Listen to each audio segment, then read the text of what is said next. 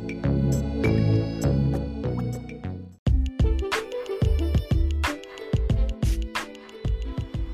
పిల్లలు good evening. ఈరోజు ఇంకో మంచి కథ చెప్పుకుందామా మనం? సరే మరి తెనాలి రామకృష్ణుడి కథలు ఎలాగో కంటిన్యూ అవుతున్నాయి కదా. అలానే కానిచ్చేద్దాం. మళ్ళీ తెనాలి రాముడిని మన స్టోరీలోకి వచ్చాడండి ఓయ్. అయితే వాళ్ళ ఊళ్ళో ఎక్కువగా దొంగల భయం ఉండేదంట. ప్రతిరోజు ఎవరో ఒకరి ఇంట్లో దొంగలు పడి దోచుకుంటూనే ఉండేవారు. వాళ్ళకి మరే పని లేనట్టుందో తన ఇంటికి కూడా దొంగ ఎప్పుడోకప్పుడు వస్తాడని రామలింగుడు ముందే అనుకున్నాడు. దీంతో తన భార్యతో కలిసి ఒక మంచి ఉపాయం పన్నాడు. అదేంటంటే ఒక తేలిని తీసుకొచ్చి అగ్గిపెట్టెలో పెట్టి దాన్ని ఒక గూట్లో పెట్టి ఏం చేయాలి ఎలా చేయాలి అని భార్యతో ముందుగానే చెప్పించాడు రామలింగుడు. సరిగ్గా ఆ రోజు రాత్రే అనుకోకుండా దొంగ రామలింగుడి ఇంట్లోనే జొరబడ్డాడు అది గమనించిన ఆయన భార్యతో పెద్దగా ఇలా అన్నాడు ఏమోయ్ మొన్న మా పెద్దన్న ఇచ్చిన ఉంగరం తెచ్చాను కదా అది ఎక్కడ పెట్టావు? అని అడిగాడు. దానికి ఆమె ఆ వజ్రాల ఉంగరమేనా? అని అడిగింది. అది మర్చిపోయి అగ్గిపెట్టెలో పెట్టి గూట్లోనే ఉంచేశానండి. దాన్ని తీసి పెద్దపెట్టెలో రేపు పొద్దున్నే పెట్టేద్దాం అనుకున్నా అన్నది. ఎంత పని చేసావో అది అసలే లక్షలు విలువ చేసే వజ్రాల ఉంగరం అది కాస్త ఏ దొంగ ఎత్తుకుపోతే? మన గతేం కాను అన్నాడు రామలింగుడు. ఏమీ కాదు కానీ పడుకోండి పొద్దున్నే పెట్టేస్తాలేండి అంది భార్య. అంతే అంతటితో వాళ్ళు నిద్రపోయినట్టుగా నటిస్తూ పడుకుండిపోయారు. జరిగిందంతా విన్న దొంగ రామలింగడి దంపతులు గుడ్లు పెట్టి నిద్రపోవడం గమనించి మెల్లగా గూట్లో చేయి పెట్టి ఆ అగ్గిపెట్టిన కాస్త తీసుకున్నాడు. దాన్ని తెరిచి ఉంగరం కోసం వేలు పెట్టాడు. ఇంకేముంది? ఆ ఉంగరంలో ఉన్న తేలు కాస్త ఆయన కుట్టేసింది. దాంతో నొప్పికి తాళలేని దొంగ విలువిల్లాడిపోయాడు. అయినా కూడా చప్పుడు చేస్తే నలుగురు వచ్చి చితకబాతాలనుకున్నాడో మరేమో మెల్లగా జారుకున్నాడు. ఇదంతా గమనిస్తూ ఉన్నారా? రామలింగుడు. దంపతులిద్దరూ నవ్వుకున్నారు. అప్పుడు రామలింగుడు తన భార్యతో ఇలా అన్నాడు మా పెద్దన్న ఉంగరం దొంగ దొంగకి కాస్త ఇరుకైనట్లుంది పాపం అన్నాడు ఏగతాళిగా దొంగ రామలింగుడు చేసిన మోసం తెలిసిపోయి ఇంకెప్పుడు అతని ఇంటికి వెళ్ళకూడదని నిర్ణయించుకున్నాడు. చూసారా దొంగకి రామలింగుడు ఎంత మంచిగా బుద్ధి చెప్పారో? కదండి? మనం కూడా అలాగే తెలివితేటలు పన్నాలండోయ్ సరే మరి కథ కంచికి ఇంటికి.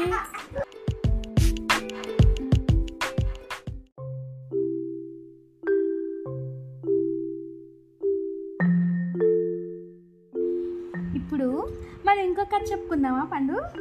ఏంట కదా మృగరాజు చిట్టెలుక. సరే కథ ఏంటంటే అనగనగనగనగా ఒక పెద్ద అడవి ఉంది ఆ అడవిలోని ఒక మృగరాజు ఉంది మృగరాజు అంటే ఎవరు? సింహం అదే అడవిలో చిట్టెలకు కూడా ఉంది. చిట్టెలకి ఎంత ఉంటుంది? ఇంత ఉంటుంది. కుచ్చి కుచ్చు కుచ్చు కుచ్చు కుచ్చు కుచ్చు అనుకొని. అయితే ఒకరోజు ఏమైంది? సింహానికి బాగా ఆకలేసింది.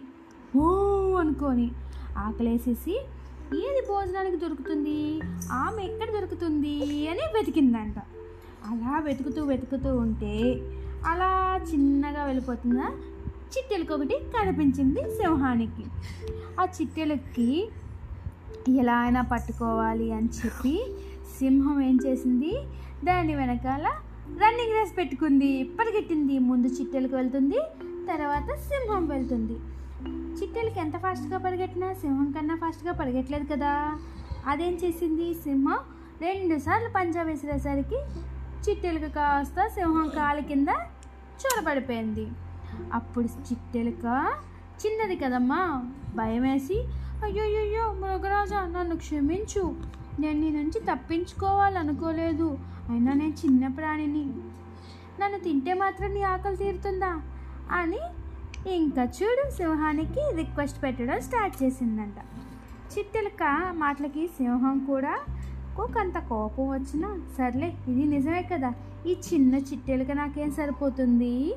భోజనానికి. అసలే పొద్దున్నుంచి నాకు బువ్వలు లేవు. చాలా ఆకలేసి వస్తుంది అనుకుందంట సింహం. సరేలే ఈసారికి వదిలేస్తున్నా. ఇంకొకసారి నువ్వు కనిపించావో నిన్ను బుయ్ ఆమ్ చేసేస్తాను అని చెప్పి అన్నదంట మృగరాజు. సింహం అయ్యో ప్రాణానికి పెట్టింది అనుకొని జంప్ అయిపోయింది అక్కడి నుంచి. అయిపోయాక ఒక కొన్ని రోజులు అలా గడిచిన తర్వాత ఏమైంది? సింహం వచ్చి ఒక అడవి వేట కోసం అడవికి అలా వెళ్ళిందట. అడవిలోనే సంచరిస్తుంది. ఆ సింహాన్ని అలా వెళ్ళడం చూసిన వేటగాడు పథకం వేసి దానికోసం ఒక వల వేశాడట. నెట్ వేయగానే సింహం నిజంగానే అక్కడ ఏదో జంతువు ఉంది అనుకొని ఆకలితో ఉన్న సింహం ఆ జంతువు కోసం గబే గబి గబి గబి గబి అని పరిగెట్టడం స్టార్ట్ చేసిందంట. పాపం వేటగాడు వేసిన వల తెలియదు కదా. పథకం తెలియక అది పరిగెడుతుంది. పరిగెట్టిన తర్వాత ఒక దగ్గరికి వెళ్ళేసరికి ఆ వేటగాడు వేసిన వాళ్ళలో చిక్కుకుపోయి పడిపోయింది. పాపం సింహం ఎంత ప్రయత్నించినా ఆ వాళ్ళ నుంచి బయటికి రాలేకపోతున్నదంట అలాగే దారిలో పోతున్న చిట్టెలక సింహాన్ని చూసింది. సింహాన్ని చూసి అయ్యో సింహం ఏమైంది నీకు? మృగరాజా ఎందుకు ఇలా అయిపోయావు? అని చెప్పి అడిగిందట. అడిగితే అప్పుడు సింహం "ఆ, ఏం చేస్తావు? ఎవరో పండిన పదం వలలో నేను పడిపోయాను. నన్ను కాపాడవా? అందంట సింహం. అనగానే చిట్టెలుక అవును కదా పాపం మృగరాజు ఆ రోజు నన్ను క్షమించి వదిలేశాడు కదా అని చెప్పి తనకున్న చిన్న చిన్న పళ్ళు నీకున్నాయి కదా చిన్న చిన్న పళ్ళు ఆ పళ్ళు పట్టుకొని మొత్తం వాళ్ళంతా కొరికేసిందంట. కొరికేగానే సింహం ఏం చేసింది? ఒక్కసారి జుకేలని జూలిలా విదిలించింది. విదిలించేసరికి ఆ ఉన్న నెట్ కాస్త ఊడిపోయింది. ఊడిపోయేసరికి ఇంకా చూడు సింహానికి ఫ్రీడమ్ వచ్చింది. ఫ్రీడమ్ వచ్చి ఇంకా పరిగెట్టింది. సింహంతో వెనకాలే చిట్టెలకు కూడా పరిగెట్టింది. అలా పరిగెట్టి ఒక దగ్గరికి రెండు చేరుకున్న తర్వాత మృగరాజు చిట్టెలకి థ్యాంక్స్ చెప్తున్నదంట నన్ను చాలా థ్యాంక్స్ అబ్బా నన్ను కాపాడావు నువ్వు. చాలా హెల్ప్ చేసావు నాకు అని. అంటే అప్పుడు చిట్టెలకి ఏమందంట అయ్యో మృగరాజా ఆ రోజు మీరు నన్ను తినకుండా వదిలేశారు. దానివల్లే నేను మీకు ఇది సహాయం చేయగలుగుతున్నాను. ఇదంతా మీ పుణ్యమే అని చెప్పిందంట చిట్టెలక. సో దీన్ని బట్టి మనకు అర్థమైంది ఏంటి? వాళ్ళిద్దరూ ఫ్రెండ్స్ అయిపోయారు కదా. ఇప్పుడు దాన్ని బట్టి మనకు అర్థమైంది ఏంటి? ఎవరినైనా మనం క్షమించి వదిలేస్తే వాళ్ళు ఏదో ఒక రోజు ఏదో ఒక రూపాన మనకి ఉపయోగపడతారు. కథ కంచికి మనం భోజనానికి. గుడ్ నైట్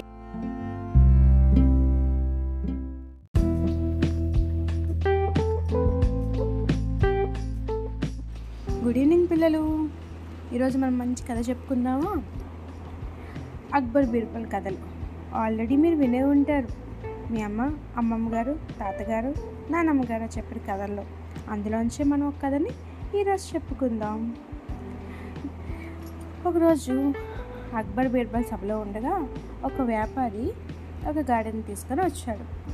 తాను తీసుకొచ్చిన గాడిద ఎలాగైనా రాజుగారికి అమ్మేద్దామనే ఉద్దేశంతో వచ్చారు ఆయన. ఇంతలోనే ఆ సభలో బీర్బల్ కూడా చూసి ఆ వ్యాపారి ఎంతో సంతోషించాడు. ఎందుకని? ఇతను హ్యాపీ ఇతను ఎంతో కొంత సహాయం చేస్తాడన్న ఉద్దేశంతో. బీర్బల్ ఎప్పుడూ కూడా చిరు వ్యాపారులకి చాలా హెల్ప్ చేసేవాడు. అందుకని అయితే ఆ తీసుకొచ్చిన గాడిదను చూసి బీర్బల్ అన్నారు ఏమని? ఓ మహారాజా ఈ గాడిదను చూస్తుంటే ఎంతో తెలివైంది అనిపిస్తుంది మనకు వచ్చే శ్రద్ధ తీసుకొని దీనికి రాయడం చదవడం నేర్పిస్తే గాడిద నేర్చుకుంటుందని నాకు అనిపిస్తుంది అన్నాడు బీర్బల్. అంతే. అక్బర్ చక్రవర్తి ఇంకా ఆ మాట పట్టుకొని అయితే బీర్బల్ ఈ గాడి చాలా తెలివైంది అంటావు అని అడిగారు. అనగానే అవును మహారాజా అన్నాడు బీర్బల్. మనం కొంచెం ఓర్పుగా చెప్తే ఈ గాడిద చదవడం రాయడం నేర్చుకుంటుందని అంటావు అని అడిగారు. మళ్ళీ అవునని చెప్పారు బీర్బల్. వెంటనే అక్బర్ అక్బర్ చక్రవర్తి ఓ నిర్ణయం తీసుకున్నారు. ఆ వ్యాపారి దగ్గర గాడిదను కొనేసి ఆ గాడిదను బీర్బల్ చేతిలో పెట్టాలి అని అక్బర్ చక్రవర్తి ఉద్దేశం. వెంటనే రాజుగారిని అదే ప్రశ్న ప్రశ్న అడిగాడు. ఏమని? గాడిదను కొని తనకి ఎందుకు ఇస్తున్నారో బీర్బల్కి అర్థం కాలేదన్నమాట. బీర్బల్ ఈ గాడిదను నీతో పాటు తీసుకొని వెళ్ళు. ఒక నెల రోజులు సమయం ఇస్తాను. ఈలోగా ఈ గాడిదకు చదవడం రాయడం అన్నీ నేర్పించు. నెల రోజుల తర్వాత గాడిదని తీసుకొని ఇక్కడికి రా. ఒకవేళ నువ్వు అన్నట్టుగా నెల రోజుల లోపల గాడిద చదవడం రాయడం రాకపోతే నేను కంపల్సరీ నేను శిక్షిస్తాను అని చెప్పి నీకు ఇది సమ్మతమేనా అని అడిగారు. బీర్బల్ రాజుగారి మాట మన్నించడం మినహా ఇంకేమీ గత్యంతరం లేక అలాగే మహారాజా మీరు కోరుకున్న విధంగానే నెల రోజుల లోపల ఈ గాడికి రాయడం మాట్లాడడం నేర్పిస్తాను అన్నారు బీర్బల్. రాజుగారు చెప్పిన విధంగా గాడిదని తీసుకొని ఇంటికి వెళ్ళాడు. రాజుగారి సభలో ఉన్న వారందరూ బీర్బల్ సాహసానికి చాలా ఆశ్చర్యపోయారండి. ఇదంతా నిజంగా జరుగుతుందా? అసలు బీర్బల్ గాడిదకి రాయడం చదవడం నేర్పిస్తాడా? ఒకవేళ ఆ పని చేయలేకపోతే రాజుగారు ఏం శిక్ష విధిస్తారు? లేకపోతే బీర్బల్ బీర్బల్ మీద ఉన్న అభి అభిమానం కొద్దిగా మందగించి వదిలేస్తారా? అసలు జంతువులు ఎక్కడైనా మాట్లాడతాయా? మాట్లాడడమే కాదు రాయడం కూడా. ఎలా నేర్పిస్తాడు? బీర్బల్కు ఈసారి ఎలా అయినా శిక్ష పడుతుంది. అని సభలో వాళ్ళంతా ఎవరికి వాళ్ళు మాట్లాడడం స్టార్ట్ చేశారు. ఇంతకుముందు కూడా ఎన్నోసార్లు ఇలాంటి చిక్కుపడే సమస్యలన్నిటినీ బీర్బల్ చాలా తెలివిగా పరిష్కరించారు. అలాగే ఈసారి కూడా తెలివిగా పరిష్కరిస్తారని చెప్పి మరో వర్గానికి చెందిన వాళ్ళు మాట్లాడుతున్నారు. అంటే ఎవరు? మన సపోర్టర్స్ అన్నట్టు. ఈ విధంగా సభలు రెండుగా చీలిపోయి ఒక వర్గం బీర్బల్కి అనుకూలంగాను ఇంకొక వర్గం వాళ్ళు బీర్బల్కి వ్యతిరేకంగాను మాట్లాడడం స్టార్ట్ చేశారు. ఈ విధమైన ఊహాగానాలలో నెల రోజులు గడిచిపోయి గాడిదను రాజుగారి సభకు ప్రవేశపెట్టే రోజు దగ్గరకు వచ్చేసింది. గాడిదతో సహా బీర్బల్ రానే వచ్చారు సభలోకి. బీర్బల్ గాడిదకు రాయడం చదవడం వచ్చేసిందా అని అడిగారు అక్బర్ చక్రవర్తి. చిత్తం మహారాజా అన్నాడు బీర్బల్. బీర్బల్ సమాధానానికి సభలో వాళ్ళంతా ఆశ్చర్యపోయారు. అరే బీర్బల్ ఏం చేస్తున్నాడు? నిజంగా గాడిదకి చదవడం రాయడం వచ్చిందా? ఎప్పటిలాగే ఈసారి కూడా బీర్బల్ ఏదో ఒక చమత్కారం చేస్తున్నాడా అని చాలామంది ఆశ్చర్యంలో ఉండిపోయారు. ఒకవేళ నిజంగా చమత్కారం అయితే బీర్బల్కి ఈసారి శిక్ష తప్పదు అని కొంతరు ఇలా ఈ విధంగా తమలో తాము మాట్లాడుకుంటూ ఉన్నారు. బీర్బల్ నువ్వు చెప్పింది నిజమేనా? గాడిద నిజంగా చదువుతుందా అని అడిగాడు అక్బర్ చక్రవర్తి. ఏది అయితే? గాడిదతో ఏదైనా చదివించు అడిగారు అక్బర్ చక్రవర్తి. వెంటనే బీర్బల్ ఒక పుస్తకం తీసుకొని గాడిద ముందు ప్రవేశపెట్టాడు. సభలో వాళ్ళంతా ఆశ్చర్యపోయేలా గాడిద తన నాలుకతో పుస్తకంలో పేజీలు తిప్పడం మొదలుపెట్టింది.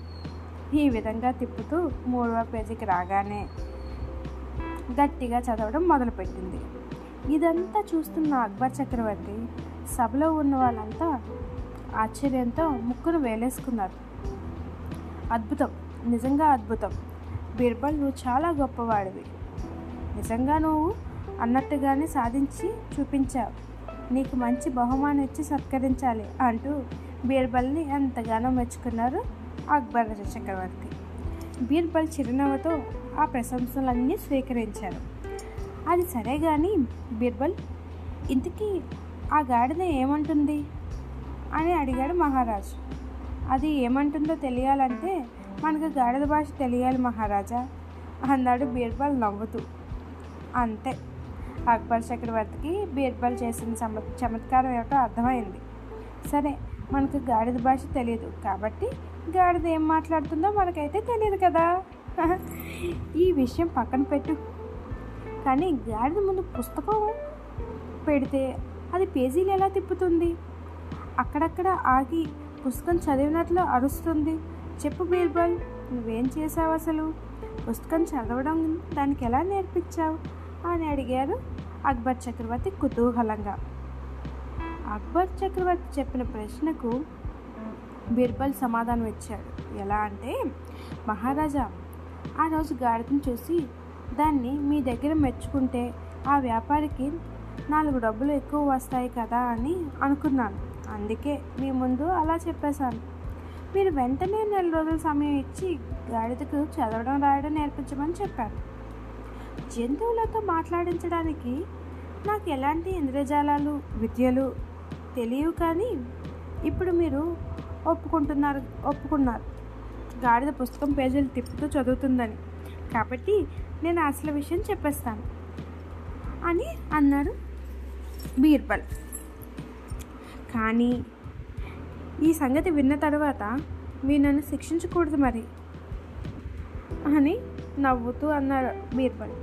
వెంటనే సరే మరి అని అంగీకారంగా చెప్పారు అక్బర్. మహారాజా ఏమీ లేదు. గాడిదకు ఇంటికి తీసుకువెళ్ళాక ఒక రోజంతా దానికి ఏం పెట్టలేదు. దాంతో అది ఆకలితో నకలకలాడిపోయింది. మరునాడు ఇదిగో ఈ పేజీల్లో గడ్డి పెట్టారు. అంతే. అసలే ఆకలి మీద ఉందేమో? దానికి తోడు పుస్తకంలోంచి గడి కనిపించింది. ఇంకేముంది? గబగబా పుస్తకం తెరిచి మొదటి పేజీ తీసి అక్కడ పెట్టిన గడ్డిని తినేసింది. మరునాడు రెండో పేజీలో గడ్డి పెట్టి గాడిద ముందు పెట్టాను పుస్తకం దాని ముందు పెట్టగానే దానిలో గడ్డి పెట్టి ఉంటుందని గాడిద అనుకోవడం మొదలుపెట్టింది. దాంతో రెండవ రోజు కూడా పుస్తకం ముందు పెట్టగానే గబగబా మొదటి పేజీ తిప్పింది. దానికేం కనిపించలేదు. వెంటనే రెండో పేజీ తిప్పింది. ఈసారి గడ్డి అక్కడి నుంచి మూడో పేజీకి మార్చాను. పుస్తకం మాత్రం కేవలం పుస్తకం మాత్రం గాడిద ముందు పెట్టాను. అందులో గడ్డి పెట్టలేదు. ఎప్పుడైతే పుస్తకంలో గడ్డి పెట్టలేదో గాడిద పెద్దగా అరవడం మొదలుపెట్టింది. ఈ విధంగా సుమారు నెల రోజుల పాటు దానికి శిక్షణ ఇచ్చాను. అంతే. అదేవిధంగా మీకు ఇచ్చిన మాట నిలబెట్టుకున్నాను అంటూ తను ఏ విధంగా గాడితో మాట్లాడించాడో రాజుగారిని వివరించాడు. బీర్బల్. అంతే. సభలో ఉన్న వాళ్ళంతా చప్పట్లు కొట్టి బీ బీర్బల్ ఎంతో తెలివిగా ఈ విషయాన్ని హ్యాండిల్ చేశారు అని అభినందించారు. ఇక రాజుగారు అయితే బీర్బల్కి బోలెడన్ని బహుమానాలు ఇచ్చారు. చూసారా పిల్లలు? బీర్బల్ ఎలాంటి చిక్కు ప్రశ్నన్నా ఎంత సులువుగా పరిష్కరిస్తున్నారో? అలాగే మనం కూడా ఎంత చిక్కు ప్రశ్న అయినా ఈజీగా పరిష్కారం ఆలోచించాలి. ఉంటావా మరి? కథ కంచికి మన ఇంటికి. గుడ్ నైట్ పిల్లలు.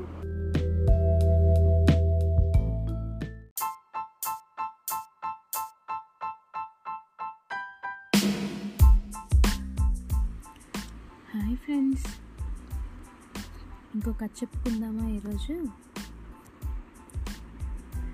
చాలా కాలం క్రింద క్రిందట పంజరంలో ఒక చిలుక ఉండేది. పాపం చిలుక రోజంతా పంజరంలో ఉండి దానికి పోరు కొట్టేసింది. సరే ఏం చేద్దామా అని ఆలోచిస్తూ ఉండగా దానికి ఒక ఉపాయం తట్టింది. ఈసారి పంజరం తెరవగానే తుడున ఎగిరిపోదాము అని. సరే ఆ టైం కోసం వెయిట్ చేస్తూ కూర్చుంది.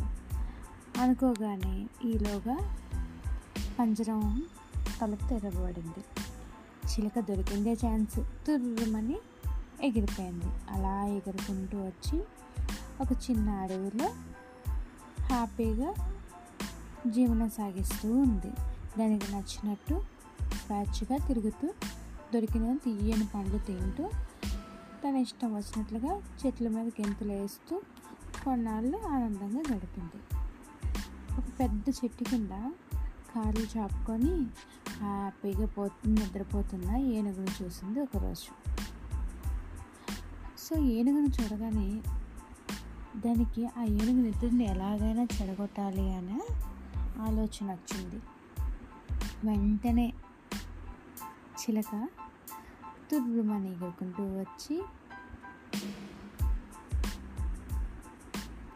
ఏనుగు తోక మీద పొడిచింది తన ముక్కుతో.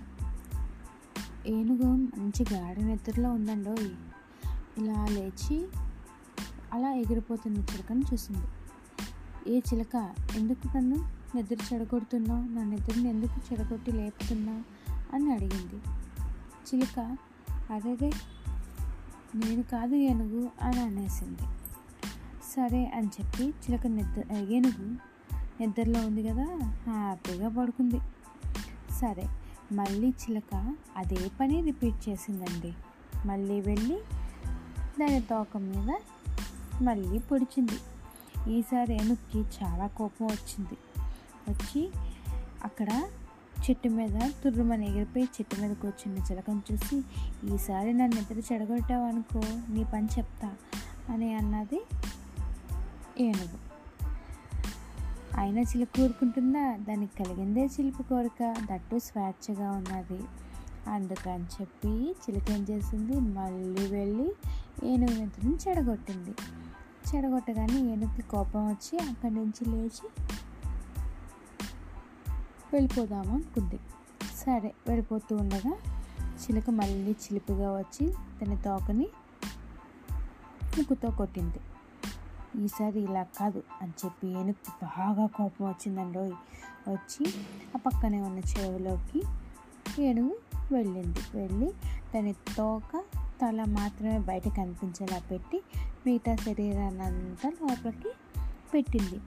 పాపం తెలివి తక్కువ చిలక ఏమనుకుందనుకో.